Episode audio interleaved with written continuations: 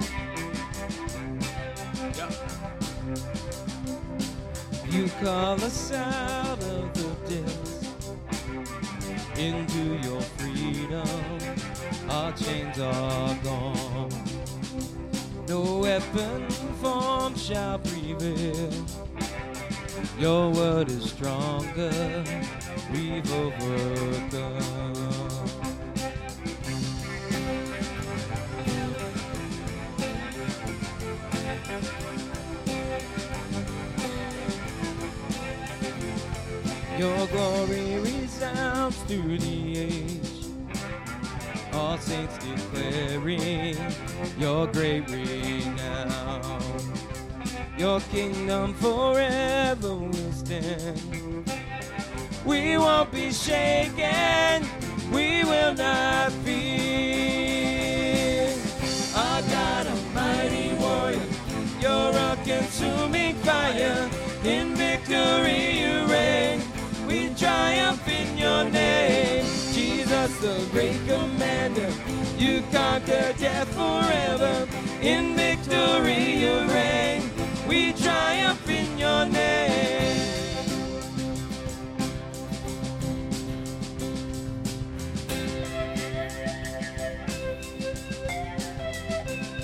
Your glory resounds through the age. All saints declaring your great renown. Your kingdom forever will stand. We won't be shaken. We will not fear. Oh, our God, a mighty warrior. You're a consuming fire. In victory you reign. We triumph in your name. Jesus, the great commander. You conquer death forever. In victory you reign. We triumph in your name.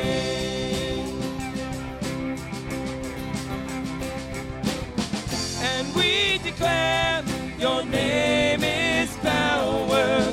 Exalted one, your name is higher. You stand alone, a strong defender. Above you, there's no other. Above you, there's no other. And we declare your name is power.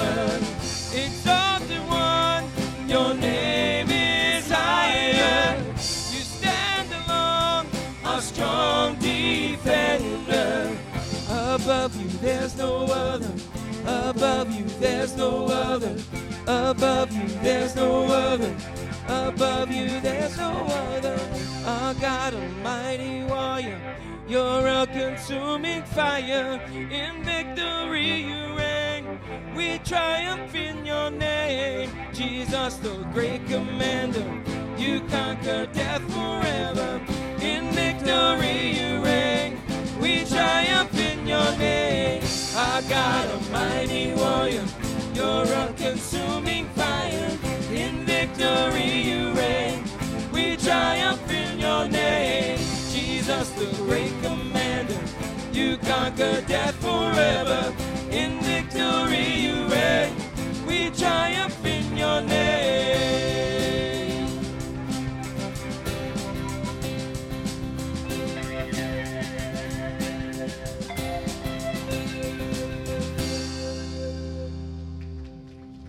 Pray today. Lord God, we come to you today and we're seeking you and only you. God, so much um, in so many of our hearts today a mixture of joy, a mixture of pain, a mixture of, of just uh, direction, a mixture of loss, whatever it may be, God. Um, just send your Holy Spirit here right now and just uh, do a mighty work in all those who are gathered here, those who are part of church online, whatever it may be, God. Um, just uh, minister to us and to our hearts the way you need us to be. For that, we'll just worship you, and we'll continue worshiping you here today. In Christ's name, amen.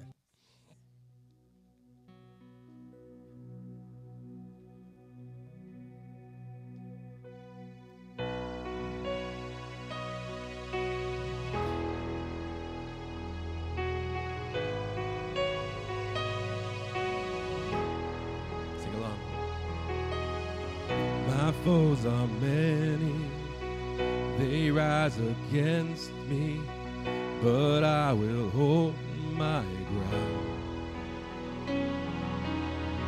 I will not fear the war, I will not fear the storm. My help is on the way, my help is on the way. And oh my God, He will not delay. My refuge and strength always. I will not fear. His promise is true. My God will come through. Always, always.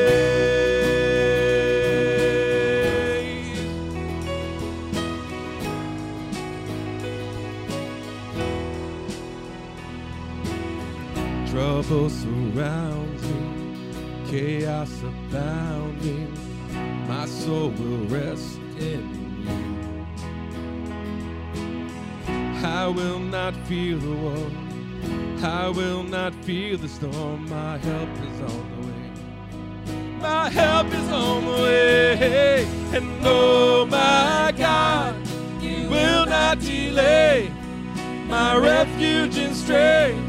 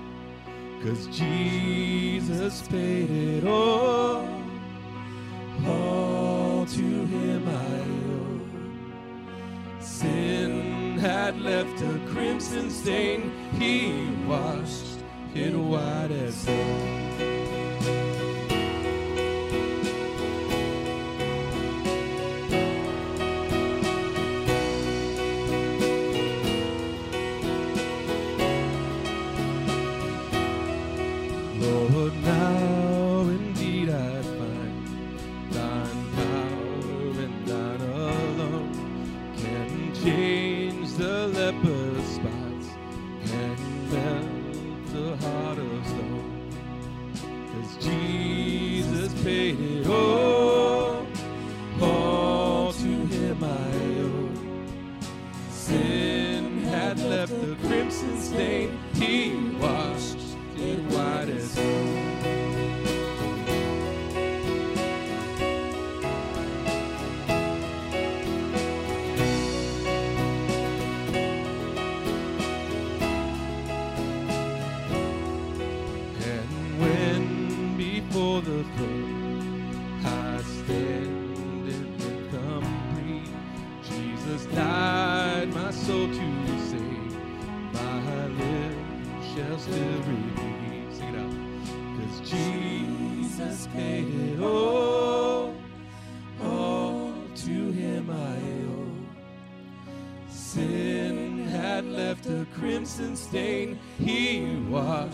it white as snow.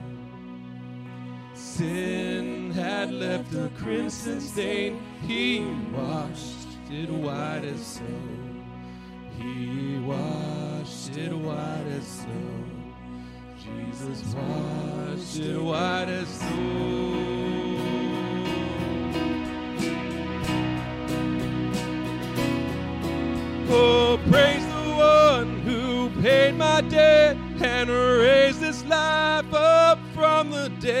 Oh, praise the one who paid my debt and raised this life up from the dead. Oh, praise the one who paid my debt and raised this life up from the dead.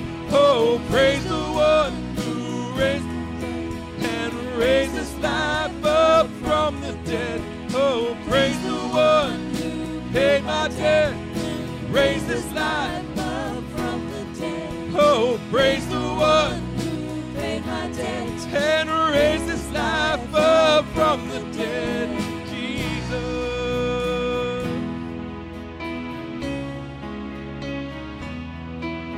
Jesus.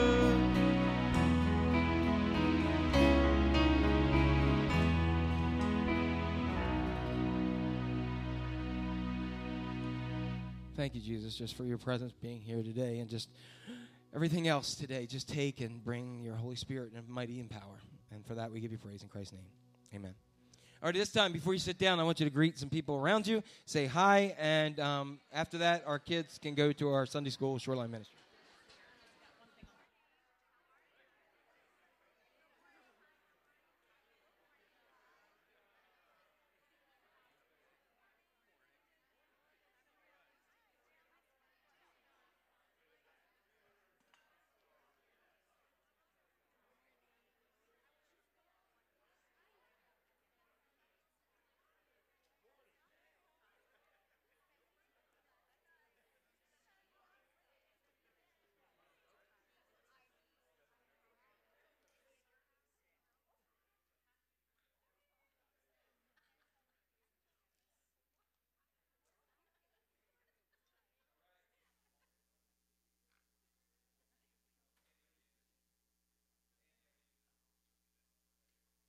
There we go. How you doing? Good. Everybody's doing well. It's summertime, right? Dwindling down. I want to welcome everybody here today. I'm using this mic right now, um, so we'll be good. Uh, a couple things I wanted to check. Number one, uh, here you go. Um, a couple things that we want to look at is if you're visiting with us uh, for the first time, hopefully you are um, you've received a uh, small gift and a card. Um, and we'll be glad uh, that you're here. Um, if you're visiting for the first time online, let us know. There's a card. Just fill it out. Let us know what you think, how you're doing, and all that kind of stuff. Um, but just number one, relax and enjoy. We want you to just have a good time and uh, just connect to what God has for you here today. Um, a couple other things here that we have. Uh, save the date, youth pool party, August 26th, uh, 2 through 5 at the Moose Halls. Um, and you can have the information that is there, um, youth at havencc.org, if you need to go ahead, or you can t- contact Teresa. Right? Anything else? Okay, cool. Um, outreach opportunity. Um, the uh, in case you don't know, we're here. Many of us are here um, because we they let us out of Haiti, so we're back, um, and um, it was an incredible experience. The uh, you'll, you'll hear just a little bit. Um, one of the things that we wanted to do is um, the experience itself. Um, I don't think many of us are ready to fully share what God did in us. Um, you go to uh, you go to do something for other people, and God does something incredible for you, um, and He also messes with you pretty good. Um, so we'll uh, we'll talk about that um, a little bit later. Um, we wanted to give people time to just really uh, figure it out, um, and we know how good God is about letting us figure out stuff. All right. Um, so, but um, there's tons of pictures on on the website, also on Facebook. Um, you can just see them, and it's amazing. Um, you have an insert for the emergency rotating shelter uh, from our Havens Helping Hands ministry. You can go ahead and check that out. There's several things there that are needed, and the supplies need to be returned by September 24th. Paris Foundation is next week. Um, is Mike here? Okay, so we, how we doing? I guess check and sign up. We need some people. Okay, so we still have some opportunities for people. Please go ahead and do that. And then pr- look at this Operation Christmas Child. Here we go. It's getting close. Um, Christmas is will be here. Our campaign is starting two in two months, and we'll be ready to to roll and go that way. Okay. Um, couple other things that we have here. We have some prayers for the uh, Wilcox family as uh, Sonia is leaving this week for college. Wow, I feel really old. Okay.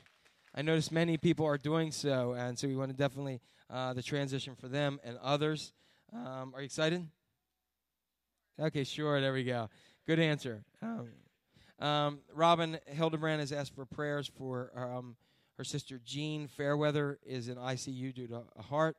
Um, Jamie wanted to wish Patty a happy birthday and a year of blessings. She looked at her with like, so happy birthday, Patty. Um, Tessa, where are you? Tessa had a birthday the day after we came back, right? And the whole E7 in Fort Lauderdale sang happy birthday to her. All right. And we're sorry, Ma- Tina. She rubbed we rubbed off on her. Okay. Um, and Jen Lagullo wanted to pray for Taylor Day for a variety of issues that are overwhelming her as well. Um, real quick, any other quick prayers that we need to lift up? Yes. Yes, we do have a praise. Jordan is here, and uh, it's been a whirlwind of summer for you, huh? got married. They're expecting a kid, and then um, diagnosed with leukemia, right? And um, and God is being good and hearing prayers, and He's with us, and we're um, we're praising God for um, His work in His life, right, Natalie? There we there we go. Awesome. So that's great. All right, let's go to God in prayer. Heavenly Father, we come to you today, and as we are here, um, we are your people. Um, in whatever shape and form that may uh, may come to, um, but ultimately, God, um, we just want to see who, seek your face and uh, be who you, you call us to be. God, I want to thank you right now for um, just all that you've done and how good you are to us. Um, to just take the, a couple, several days in the last week and just uh, me personally just look and see uh, how how blessed I am. Um, and then just to uh, come back today and just see um, the number of prayers and the support um, that that has been given to from your uh, from from your calling, God, and um, I thank you for that. For those of us who are um, who may be struggling here today, um, we just need you, and we need you to kind of like just just tell us what you would have for us, and the things that that don't make sense, that you'll go ahead and, and make clear. For these prayer concerns for those who are leaving for college, for others who are having joys of birthdays and anniversaries and other celebrations. Celebrate with them, God. And um, these are transitions in life to college and other things that we look forward to, and they're great, but they also are, are trying at times, God, because um, everything changes from that point. So just be with the families and be with the individuals who are going to college and just send your spirit ahead of them. For those who are struggling with uh, physical conditions, bring your healing there. We thank you with joy that the healing that you have begun in Jordan and in that family, and we we know that uh, what Satan seeks to destroy, that we have a God who is a healing Jesus, and we just claim that upon Jordan. So, Lord, um, whatever it may be that you have to speak to us today, just reveal yourself. That's all I ask, is that you reveal yourself in the goodness of who you are. In your name we pray. As we send, ask for your blessing to be upon the many blessings that we receive through your tithe and offering. Display to us how good of a good father you are and how responsive we are to our daddy. In your name,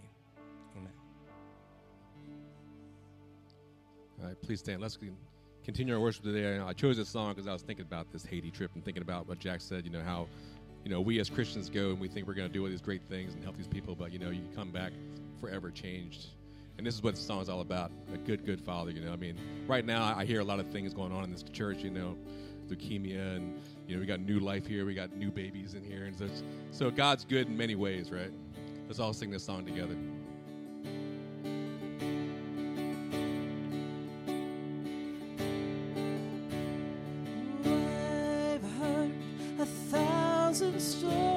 Of what they think you're like, but I've heard the tender whisper of love in the dead of night, and you tell me that you're pleased and that I'm never alone. You're a good, good father. It's who you are. It's who you are. It's who you are. And I'm loved by you. It's who I am. It's who I am. It's who I am.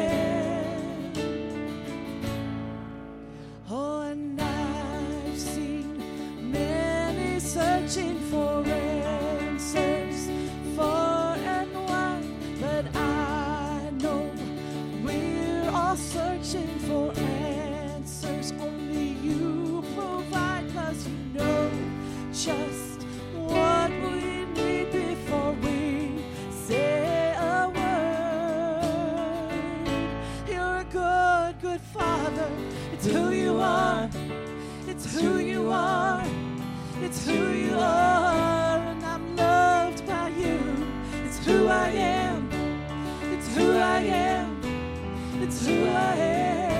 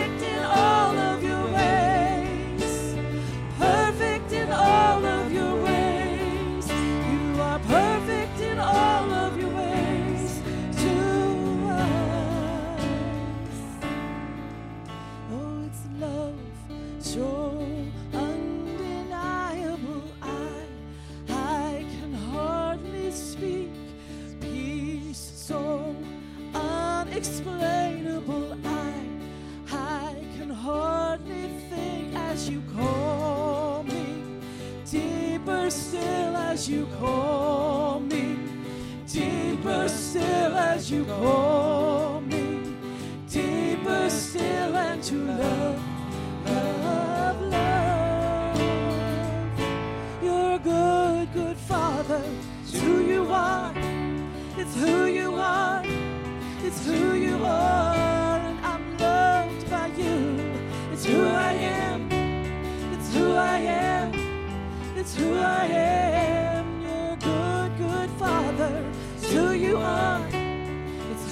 It's who you are. And I'm loved by you. It's who I am. It's who I am. It's who I am. Cause you're perfect in all of your ways. Perfect in all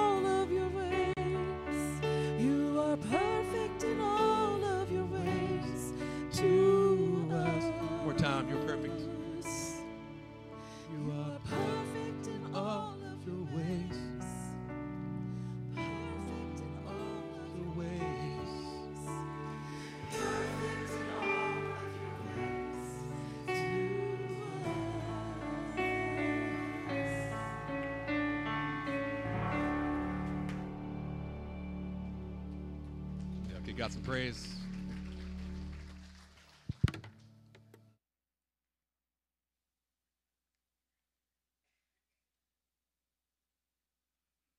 Morning.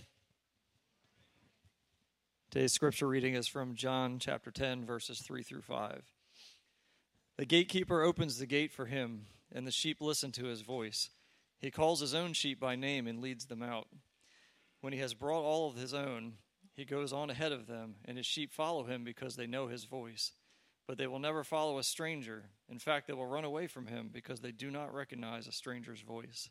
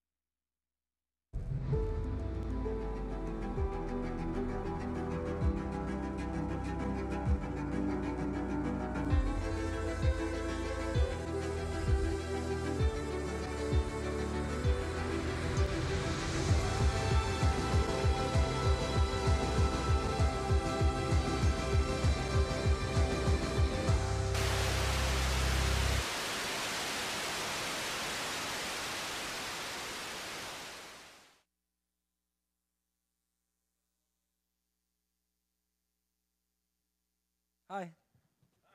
Can you hear me now? There we go. It's like I'm using the old commercial. All right. How many remember white noise? Who has no idea what white noise is? This is how you age age check right here. All right. That's what we just did. Um, be, back in the day, when TV stations used to go off the air, they might have those test patterns all night, or when you couldn't get something in, there's something called white noise. And we'll talk a little bit about that as the series goes on.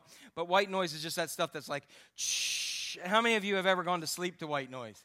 So a lot of people, they actually sell that now in an app where you can go ahead and hear this and go to sleep. So I don't know whether that's uh, all part of it. So hopefully it didn't make you sleepy today um, to, uh, to go ahead and begin. Um, when uh, we were in Haiti, I had no clue what I was going to preach about this week. And then God just kind of gave me something gave me a whole a sermon series and it's i'm still not sure what many of the weeks are usually i know what every single week is in a series when we get there i just know about how many weeks it's going to be.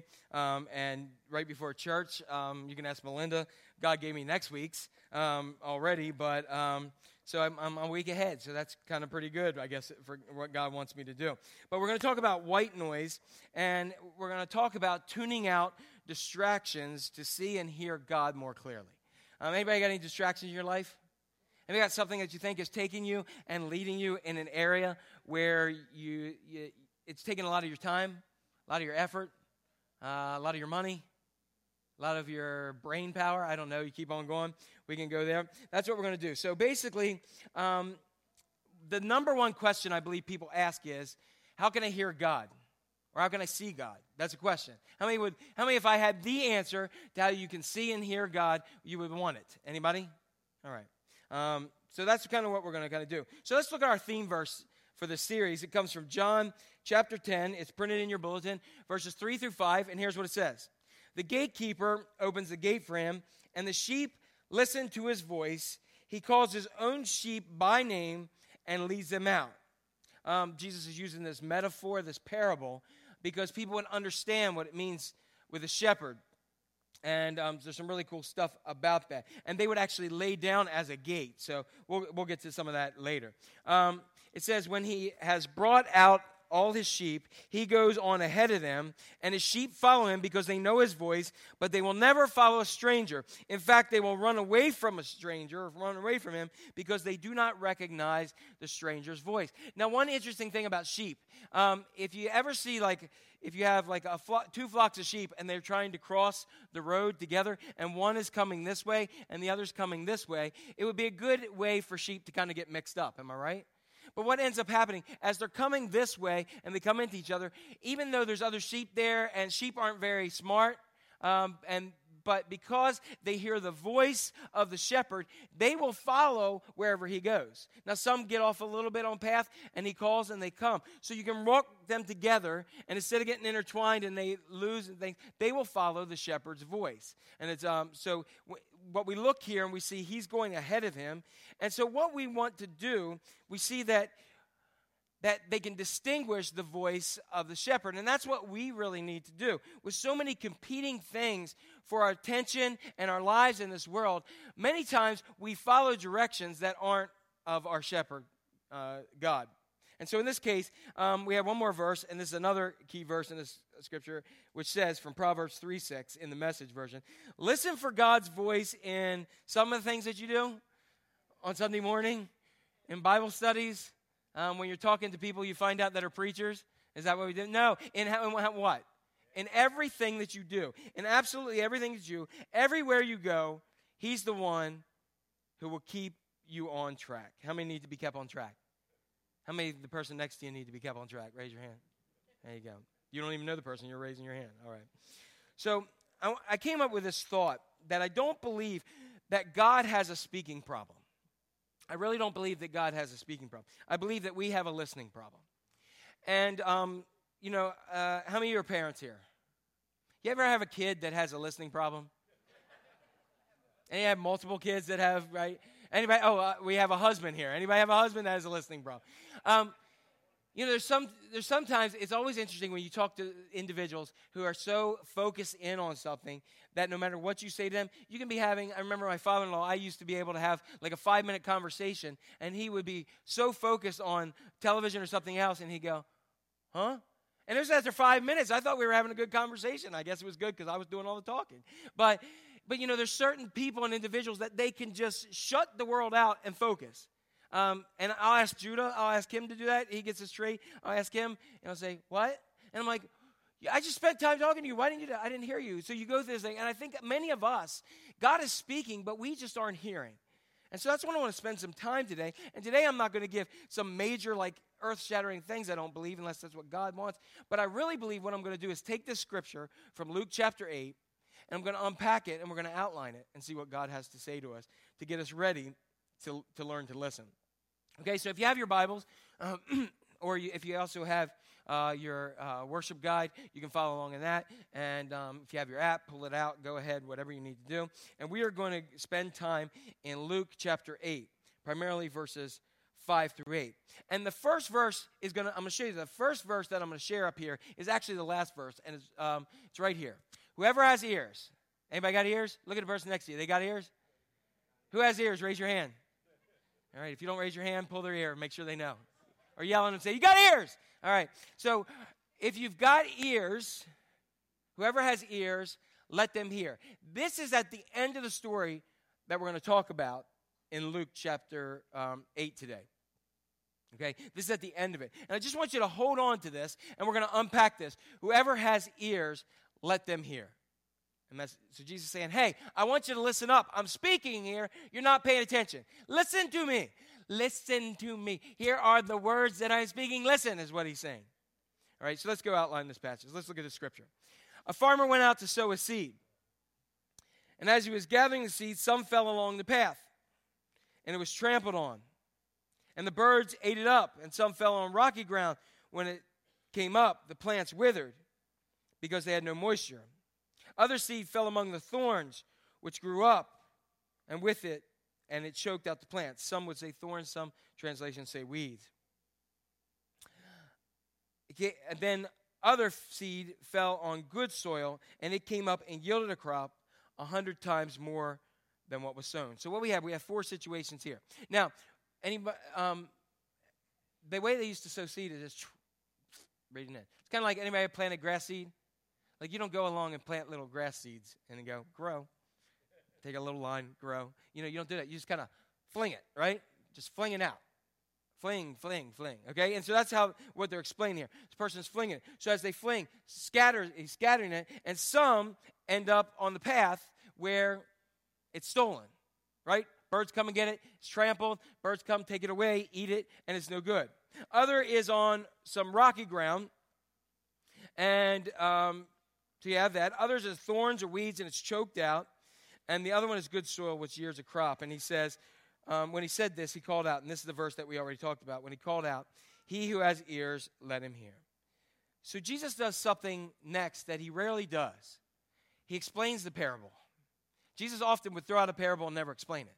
But this time, I think he really wants us to hear something extremely important. And so I'm just going to pray that you guys, and, and that I'm going to hear this even more clearly as he shares. Everybody good?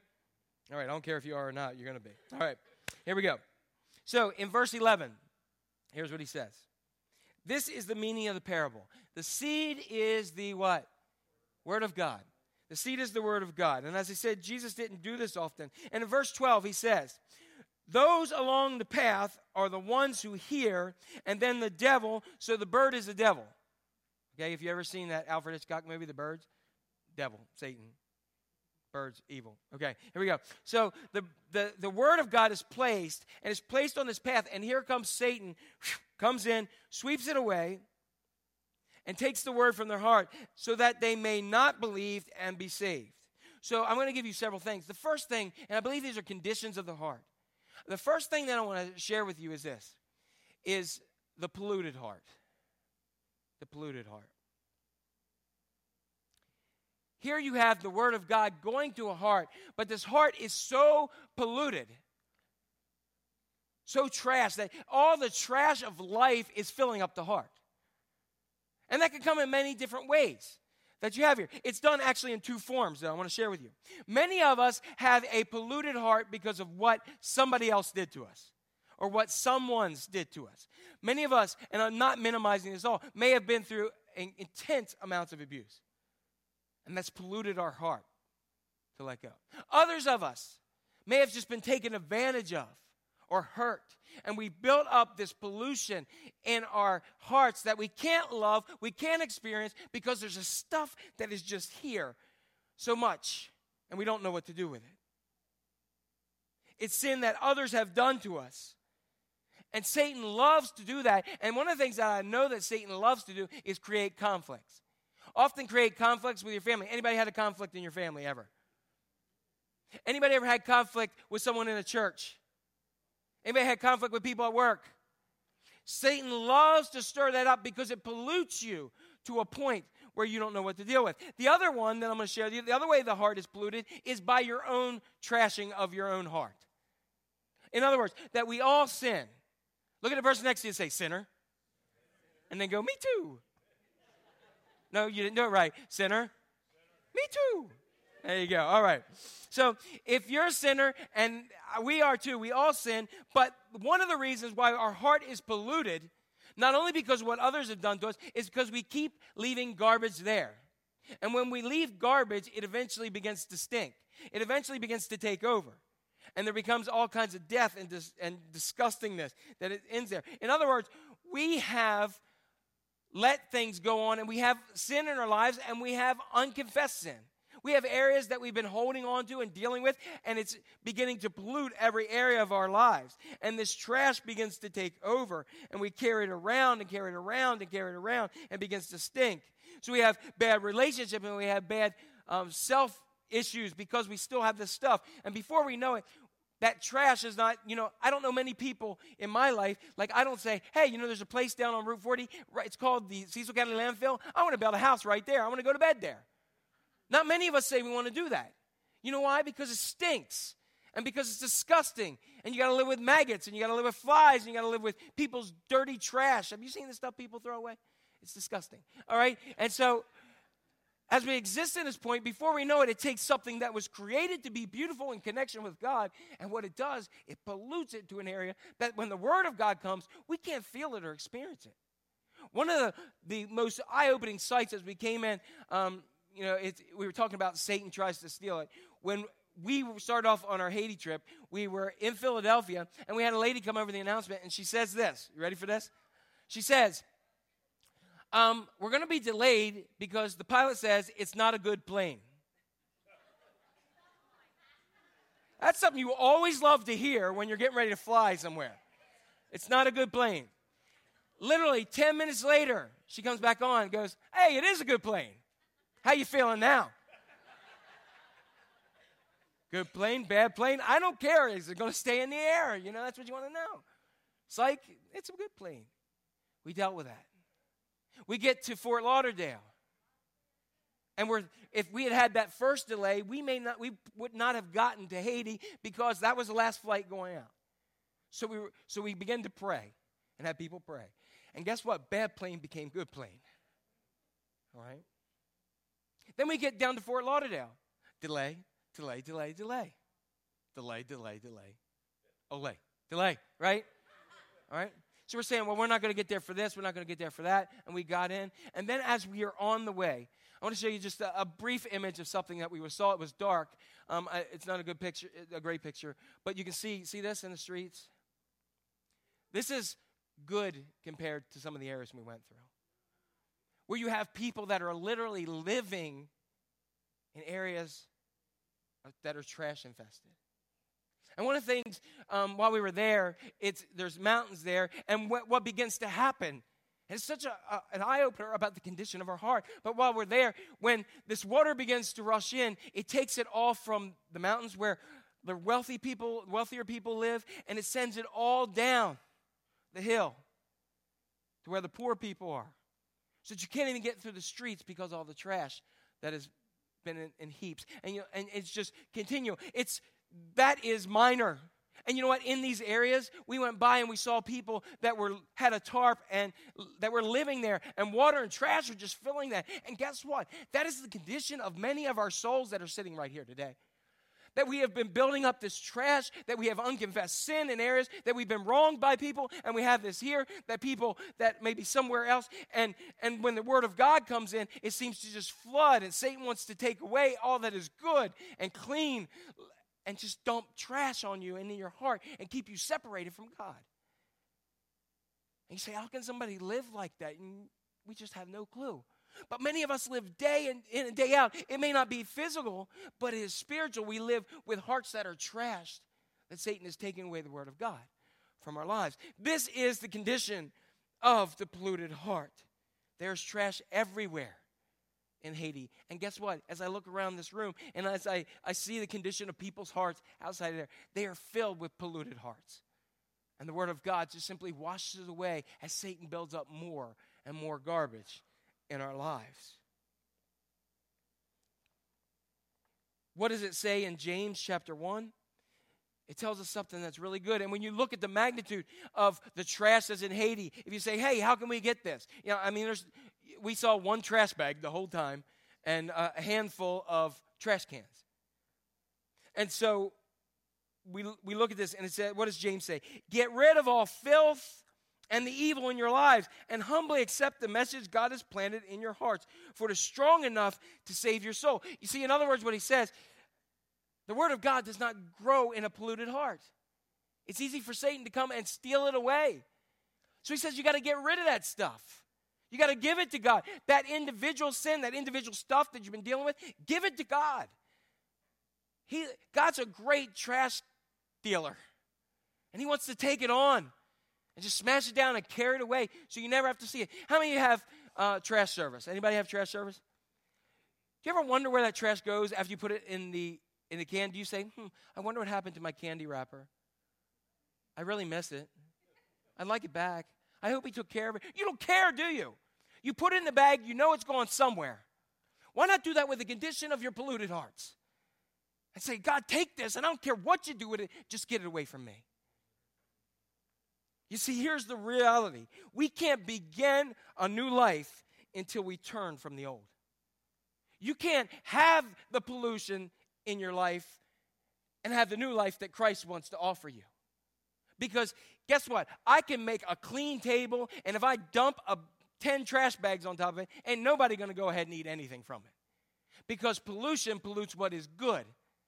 And we need to hold, uh, hold on to what is good and not what is evil. Everybody good?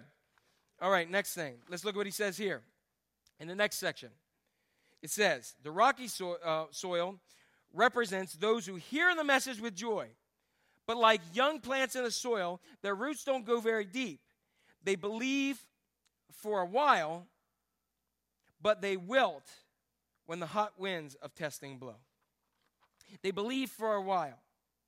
You see, I, um, I would love to have five cents. I'm going real low. For the last 21 years of ministry, where I saw somebody who was going through a struggle, who came to Christ and began to go with Christ and began to go on, and then when life got difficult, because somehow we got in our mind that when we become Christians, it gets easy.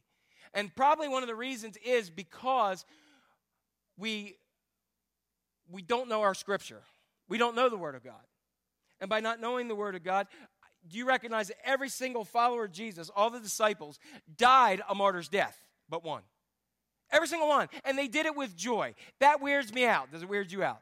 It does me. And so as we look here, what we see is they believe for a while and then it wills. Because I believe what happens, particularly in our lives, and this thing's driving me crazy in case you don't know, um, um, um, um, is that we have competing things for our hearts.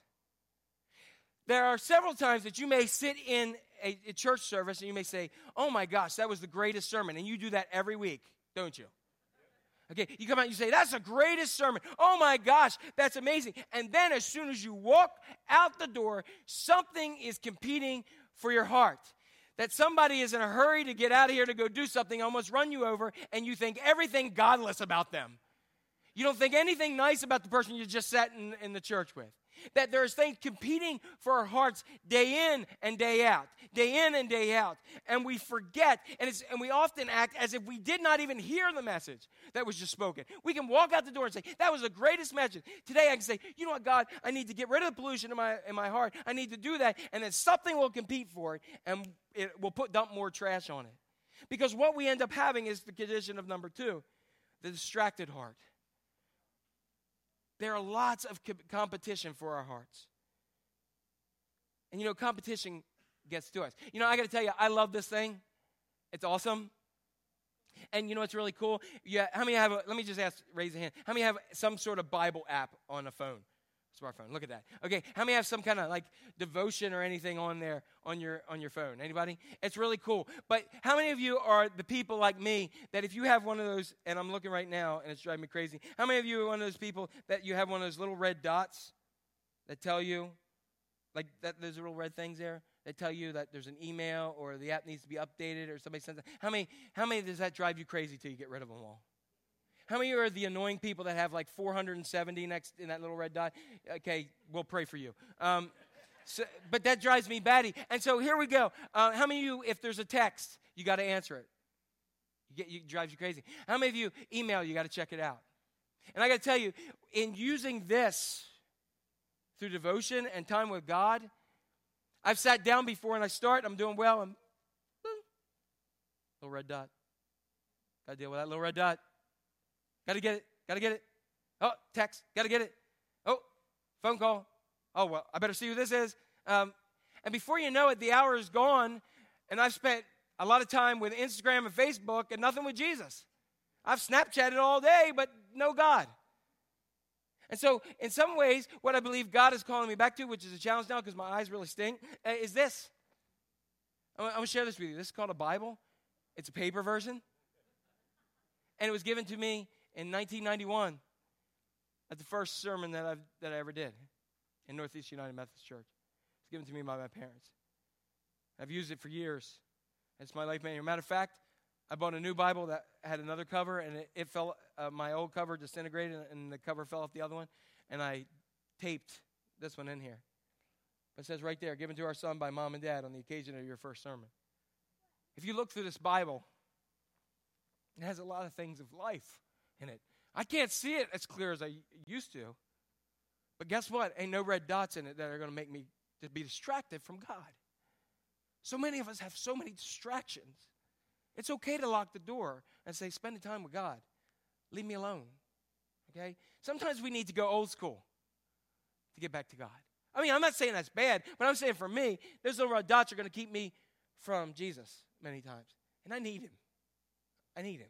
So we have that. Let's look at something else. So we have these competing voices. And what I believe is that all of hell, all of hell wants to distract us from God and keep us from him.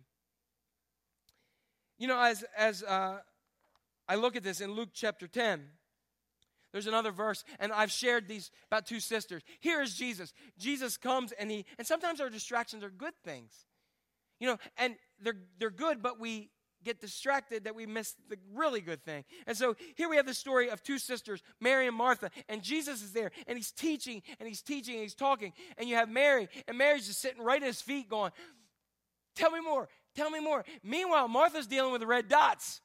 Martha's like, I gotta cook, I gotta do this, I gotta take care of that. Oh my gosh, here's an email. Oh my gosh, somebody's talking. Oh, I gotta do this. Oh, and then she looks in at Mary sitting there. She's sitting on her butt. How dare she do that? I'm here doing all the work. She's getting distracted. She forgot who was right there speaking. And so many times we are Martha. We mean well. Martha was serving, Mary was listening. And sometimes you got to stop serving did a preacher say that in church? Yeah. Sometimes you got to stop serving so that you can hear the voice of God. I've seen people even go through this church that were so new and so and they connected by doing, doing, doing, doing, doing. They lost the voice of God in the midst of it. And it became more about what I'm doing for God rather than what He's speaking to me. If it ever gets to that point, we need to stop and be Mary. Not like happy, but be Mary. the sister. Sit at the feet of Jesus. Let the red dots be there. They'll be there. For some of you, they'll be there in thousands and you're warped, but that's okay. You know, when I was looking, when, one of the things that stood out to me in Haiti, as we were going from the airport and it's in the dark, it just jolted us, many of us, that we were silent and seeing the conditions of people and thinking all the minuscule worries that I spend my life with. Spending time that people in the body of Christ would rather gripe back and forth about stupidity. I'm going to call it what it is stupidity rather than doing what Christ called us to do. Because I don't have to make a decision when we walked around and asked people what we pray for. I don't have to make a decision whether I'm going to put my child in school or feed them. I don't have to make that decision in my life. I don't have to do it. But others do, and that's wrong. It's wrong. As a Christian, who is blessed to the nature that I am. It's wrong in our community, it's wrong in Haiti, it's wrong in India, it's wrong in most of the world. It's wrong. And I don't think Jesus is going to say, Well done, thou good and faithful servant. You did well with what you had and you held on to it. You need to make a difference in someone's life. And a mission trip is not about me feeling good for a week. It's about us as the body of Christ recognizing the magnitude of evil in this world and suffering and changing it the best we can. That's my heart. That's where I am. God gave me this. You can ask anybody on the leadership team. Back at the beginning of last year in the fall, we met, and God, God told me very clearly Jack, you don't need another Haven Church in the United States. You need to either plant one or you need to find somebody that you can pour into. And I believe with all my heart that God gave us that this past week. With all my heart. And so what we see is there's a pastor who's there who was, before we got there, having to stra- struggle with a decision of either to sell the property that he had that he wants to build a school so they don't have to pay to go to school. That a half built dormitory where kids can go, that he gives out clean water because they can come there. He to, he's wrestling with a decision to sell a car, which he uses to do all this stuff, or to sell a property. And he said, I can't sell that property. And we said to him, And you won't sell that car. It's wrong. It's wrong when there are people struggling in our world today to magnitudes we can't exist. And yet, they are so loving and so trusting of God. You see, I've been Martha way too long. I've been worried about things. I've had sleepless nights on things that don't matter one bit in kingdom.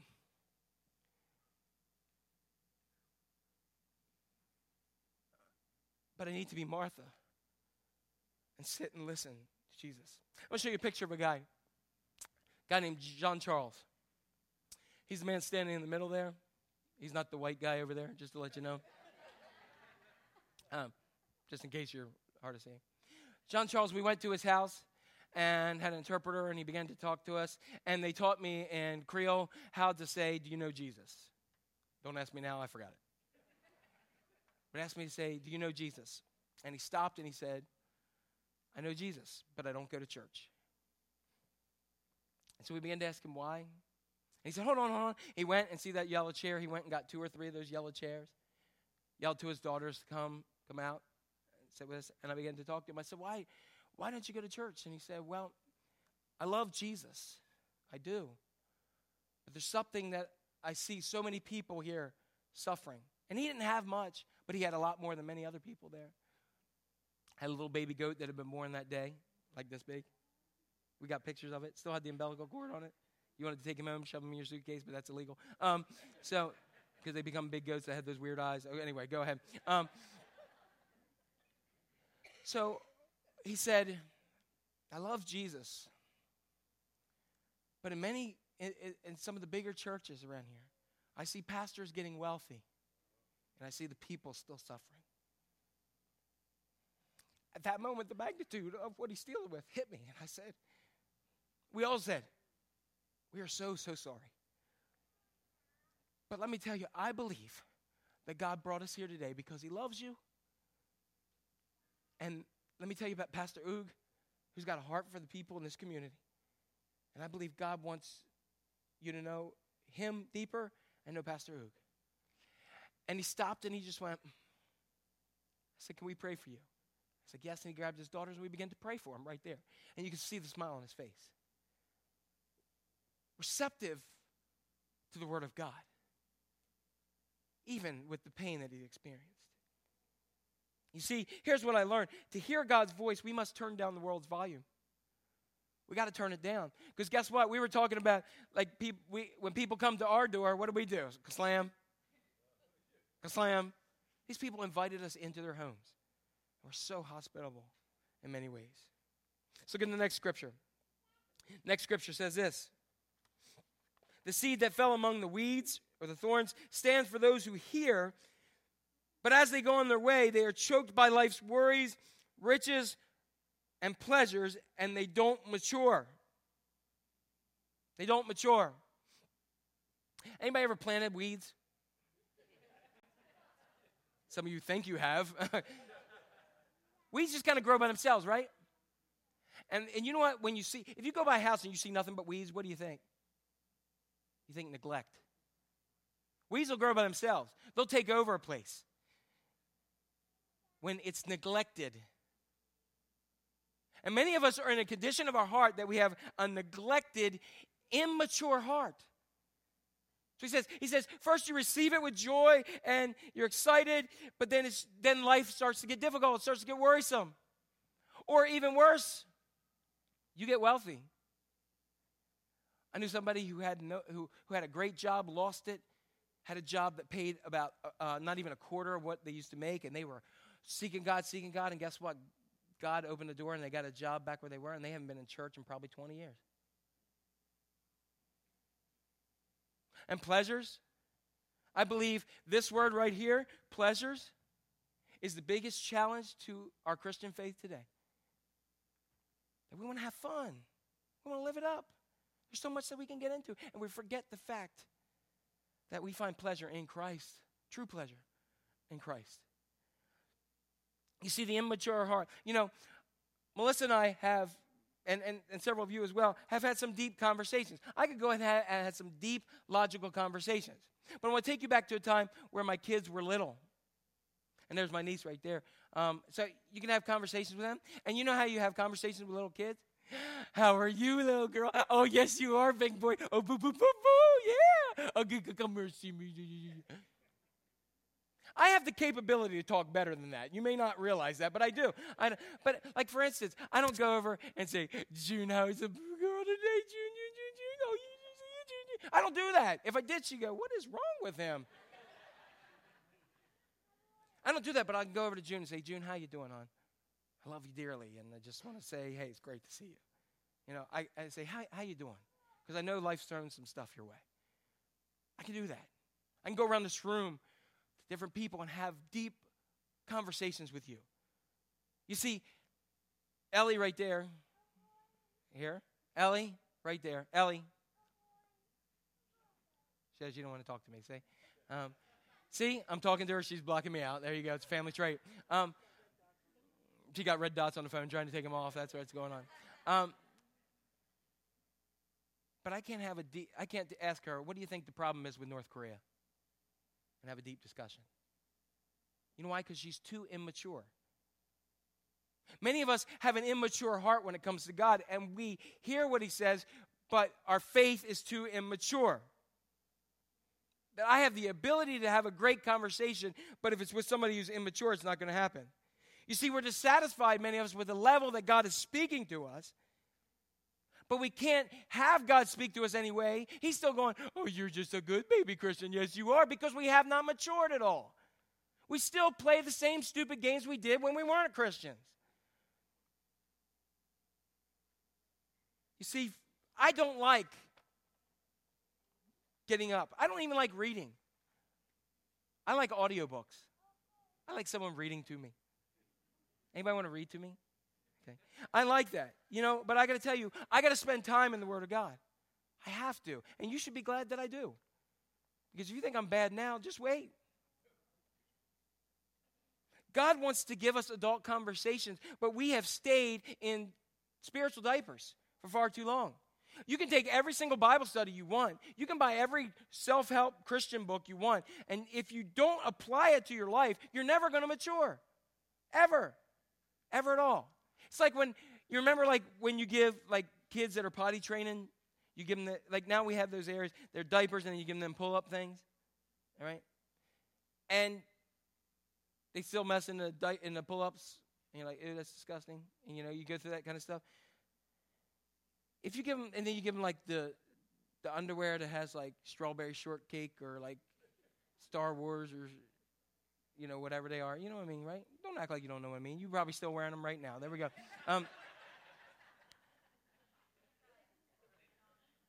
they were cool. Like my first set of like uh, Star Wars and Superman underwear, they were cool. I had underoos. I thought I was Superman in like underwear. You know, it was cool. I had a little. Okay, um, I still have that, but um, but I had to mature. I had to grow. I had to mature. I, I don't still mess myself like I used to. Even after eating Haitian food, okay? So, what does it say here? Look at this verse from Scripture in Hebrews. Since we are surrounded by so many examples of faith, we must get rid of everything that slows us down, especially the sin that distracts us. We must run the race that lies ahead of us and never, ever give up. We must what? Focus on Jesus. Don't give up. Focus on Jesus. And that's why I'm going to tell you when we make a push this fall, I'm going to tell you right now what we're going to do. We're going to do a series called Crazy Love by Francis Chan. And that's going to be our next small group study. And you need it, and so do I.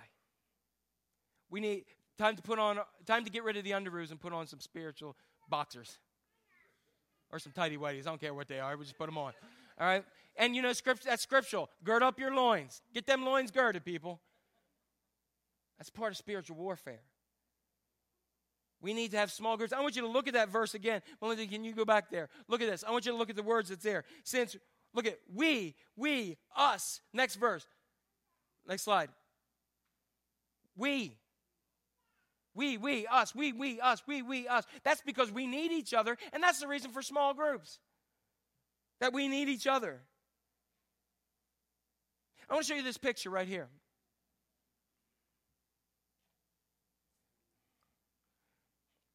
This is a little girl.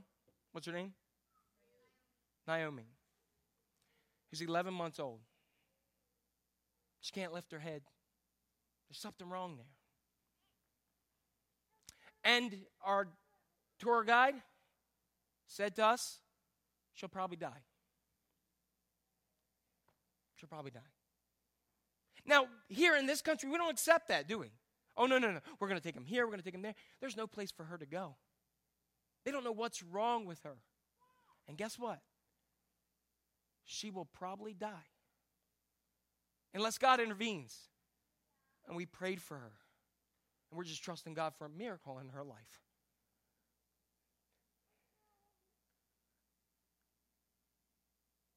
That's a human life. And since we are surrounded by examples of faith in our lives, we too must be an example of faith for others.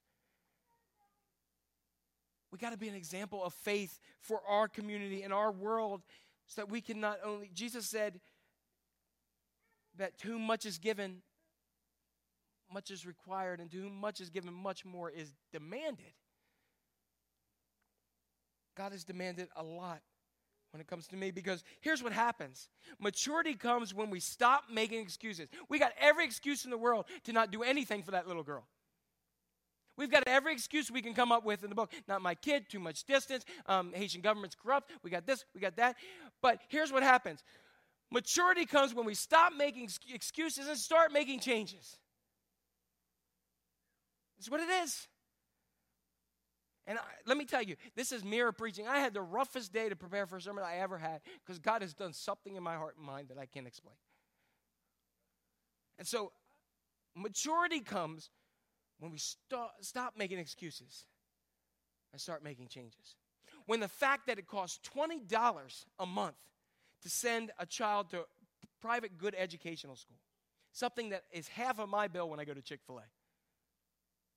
And the people in that area have to decide because they make 20 to $30 a month. Something's wrong. And I can talk about it and I feel good that I made a difference and I've worked my rear end off. Trust me, I did. And it was hard. And it, but in the midst of, of, of working for them, I'm crying because they're giving me something that I've never had. And God's doing something in my heart that He never has. Because He's calling me to be more mature and do something about it. God pretty much told me, Jack, time to grow up and, and be who I need you to be for the world. You see, look at what Jesus says here in this last section, in Luke 8 15. But the seed on the good soil stands for those with a noble and good heart who hear the word of God, retain it, and by preserving, produce a crop. Produce a crop that yields others. In other words, what we're talking about here is the prepared heart. The prepared heart.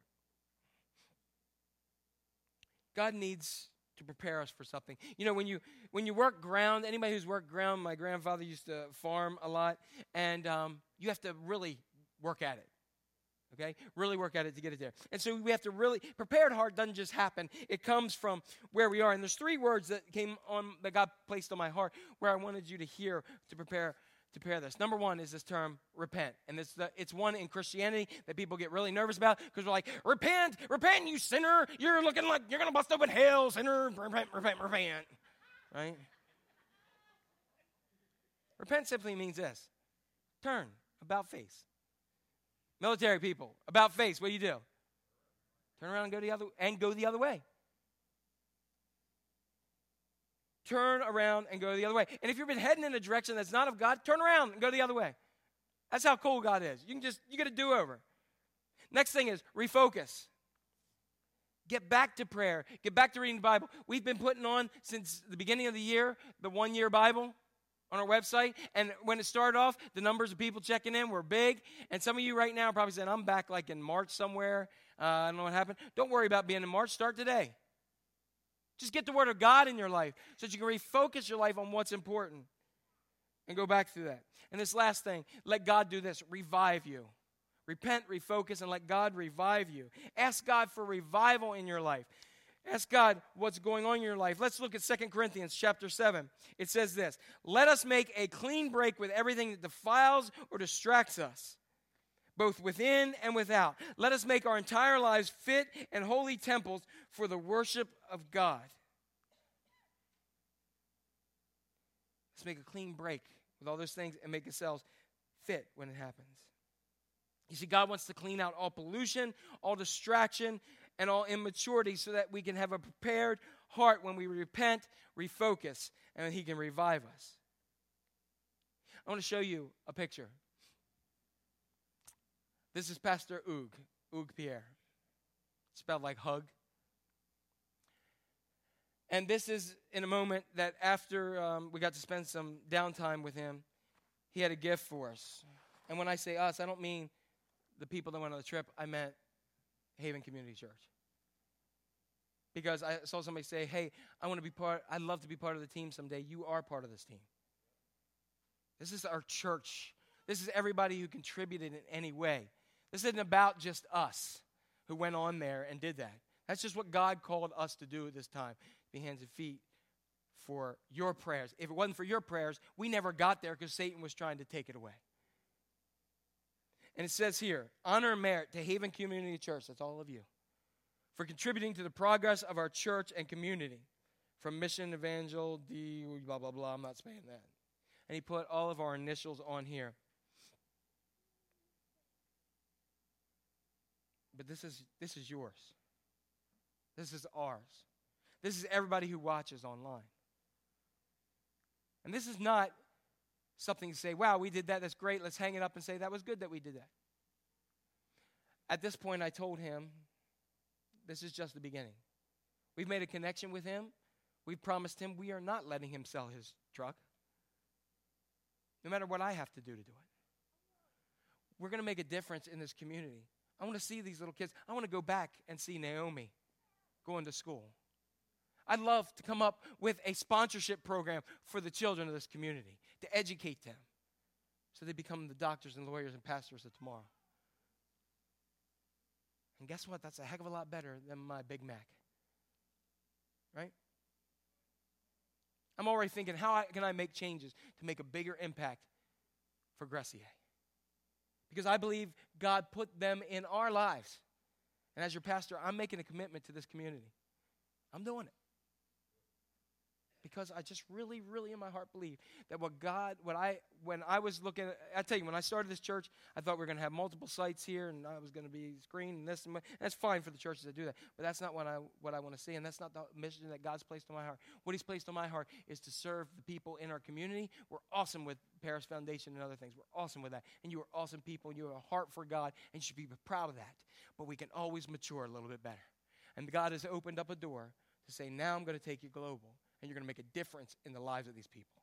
And there's going to be people that are alive because of your gifts and your love for them. That is an awesome calling, and we should all thank God that He's found us worthy enough to do that. This is going to be prominently displayed in our church forever and ever because here's what happens God is seen and heard more clearly in a prepared environment. And we're going to prepare this environment that we have. So, right now, I'm just going to ask the worship team to come up. And we're going to continue to honor God fully. And we're going to thank Him. And so, whatever's going on in your life, we're going we're to deal with that. We're going to pray for that. Please stand where you are and let's pray.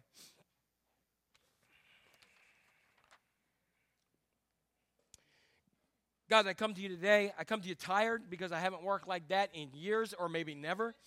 Um, I went to school so I'd never have to do that ever. And I thank you that you called me out to do that because in the midst of that, God, tears began to flow down my face for a pastor who's willing to do absolutely everything for others. And so, with Pastor Oog, I just ask that right now, as he's meeting, that those people and those faces and those individuals, that God, you will, you will hear and we will be found faithful to make a difference in there. For those of us who have a polluted heart, God, I have a polluted heart. I recognize. I recognize that there's areas in my life where I'm selfish. There's areas in my life where I've been sinful and angry, and, and just areas of my life where I've just been frustrated. There's areas of my life where I care more about me than others. And so, God, right now, I want to repent of that pollution. I want to ask you to just take it. I'm bagging it up and I'm putting it on the curb of my spiritual life. And God, just take it and throw it away. I don't care what you do with it. Just get it out of my way. Because, God, also, there's too many distractions in my life. I'm worried, like like Martha, I'm busy, busy, busy doing stuff, and I'm worried about a few things that make no effort for the kingdom. God, help me focus, not to be distracted, but keep my eyes on you and your calling. And so, God, I'm sorry for my distraction, buying into distraction. And God, where I thought that because I've been a pastor for 21 years and I got all this together, I, I, I want to repent of the times where I was like, I don't need to do missionary work. I'm doing it here. I don't, I need to take care of people there because we need to take care of people here. And I want to repent of that because that's my immature heart speaking. And my immature heart right now asks for forgiveness. But God, you've called us to something greater than we are. It's only accomplished through your Son, Jesus Christ, by His Holy Spirit. I pray that we, we be attentive and we pull out weeds that are within our own congregation. I, I pray that we pull out weeds that are, that are stopping us and, and stumbling blocks to us in order for your growth. May you cause us that when we, when we throw out a, a, a group study like, uh, like we've done before, but like we're looking toward crazy love, that God, you'll teach us more about how we need to be completely insane in love with you and with others in this world. So, God, as we enter to this point, I, I repent and I want to refocus my life. I want to refocus the ministry that you've called me to. Not to stop what we're doing, but God, refocus and say, hey, this is bigger than, than whatever you called us to be. And God, I believe that you're going to send revival to this church and to everyone who you've called by your name. And I just have a vision that a community that you brought us to in Haiti is going to be transformed, not by our might, not by our power, but by your Spirit. Thank you, God. Thank you for who you are. For all the rest of us who are struggling with the pollution of our hearts, the distraction of our hearts, the immaturity of our hearts. God, work on preparing that. Rake away those areas of our lives. May we come to know you if we've never met you before in our lives. May not be what we planned to hear today. And God, I, I want to right now say, I want to clear that we're not going to give Satan the stronghold that he says, oh, people who went on that trip think they're a little bit more elite or anything. That's not what it's about, God. It's about that we are a team, all of us here as this body of Christ that you've called us to. Whether you went or whether you didn't, we are called to be your people. And I thank you for that. So, God, right now, Satan has no stand. He tried to keep us from getting there, he tried to mess us up when we're coming back, and he has no stand on your calling. So, Jesus, flow into our hearts. And for someone who doesn't know you, may they receive your love here in amazing ways. They open their hearts and say, God, Jesus, I, uh, I don't know what this is about, but I need you. So, God, may you minister to their hearts and give them a calling and a vision in their life. As we praise your name, show us the way. In your name we pray. And everybody says,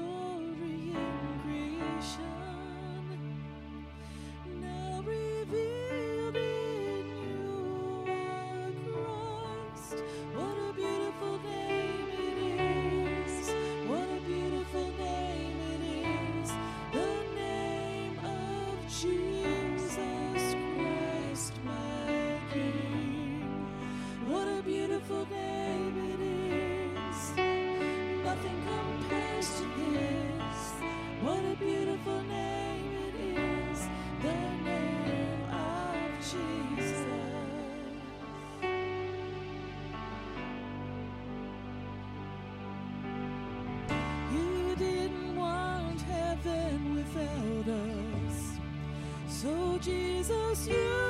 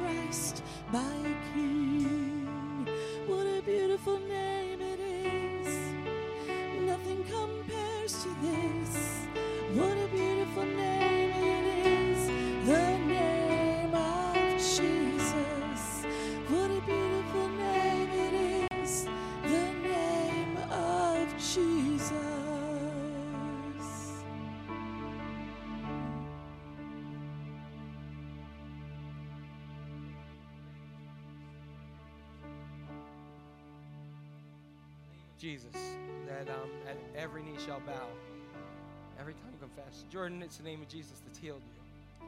I'm holding on to that. Um, it's the name of Jesus that all hell has to shudder and flee. It's the name of Jesus that has brought this church into existence for this time, for what we do now. We go. Uh, Sonia, it's the name of Jesus that's going to carry you through school.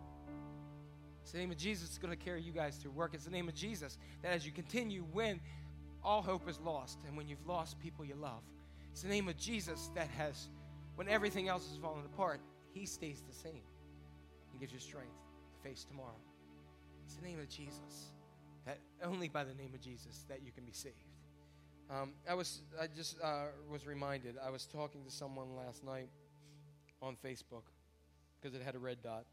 Um, and um, a girl named Ember who was in an accident.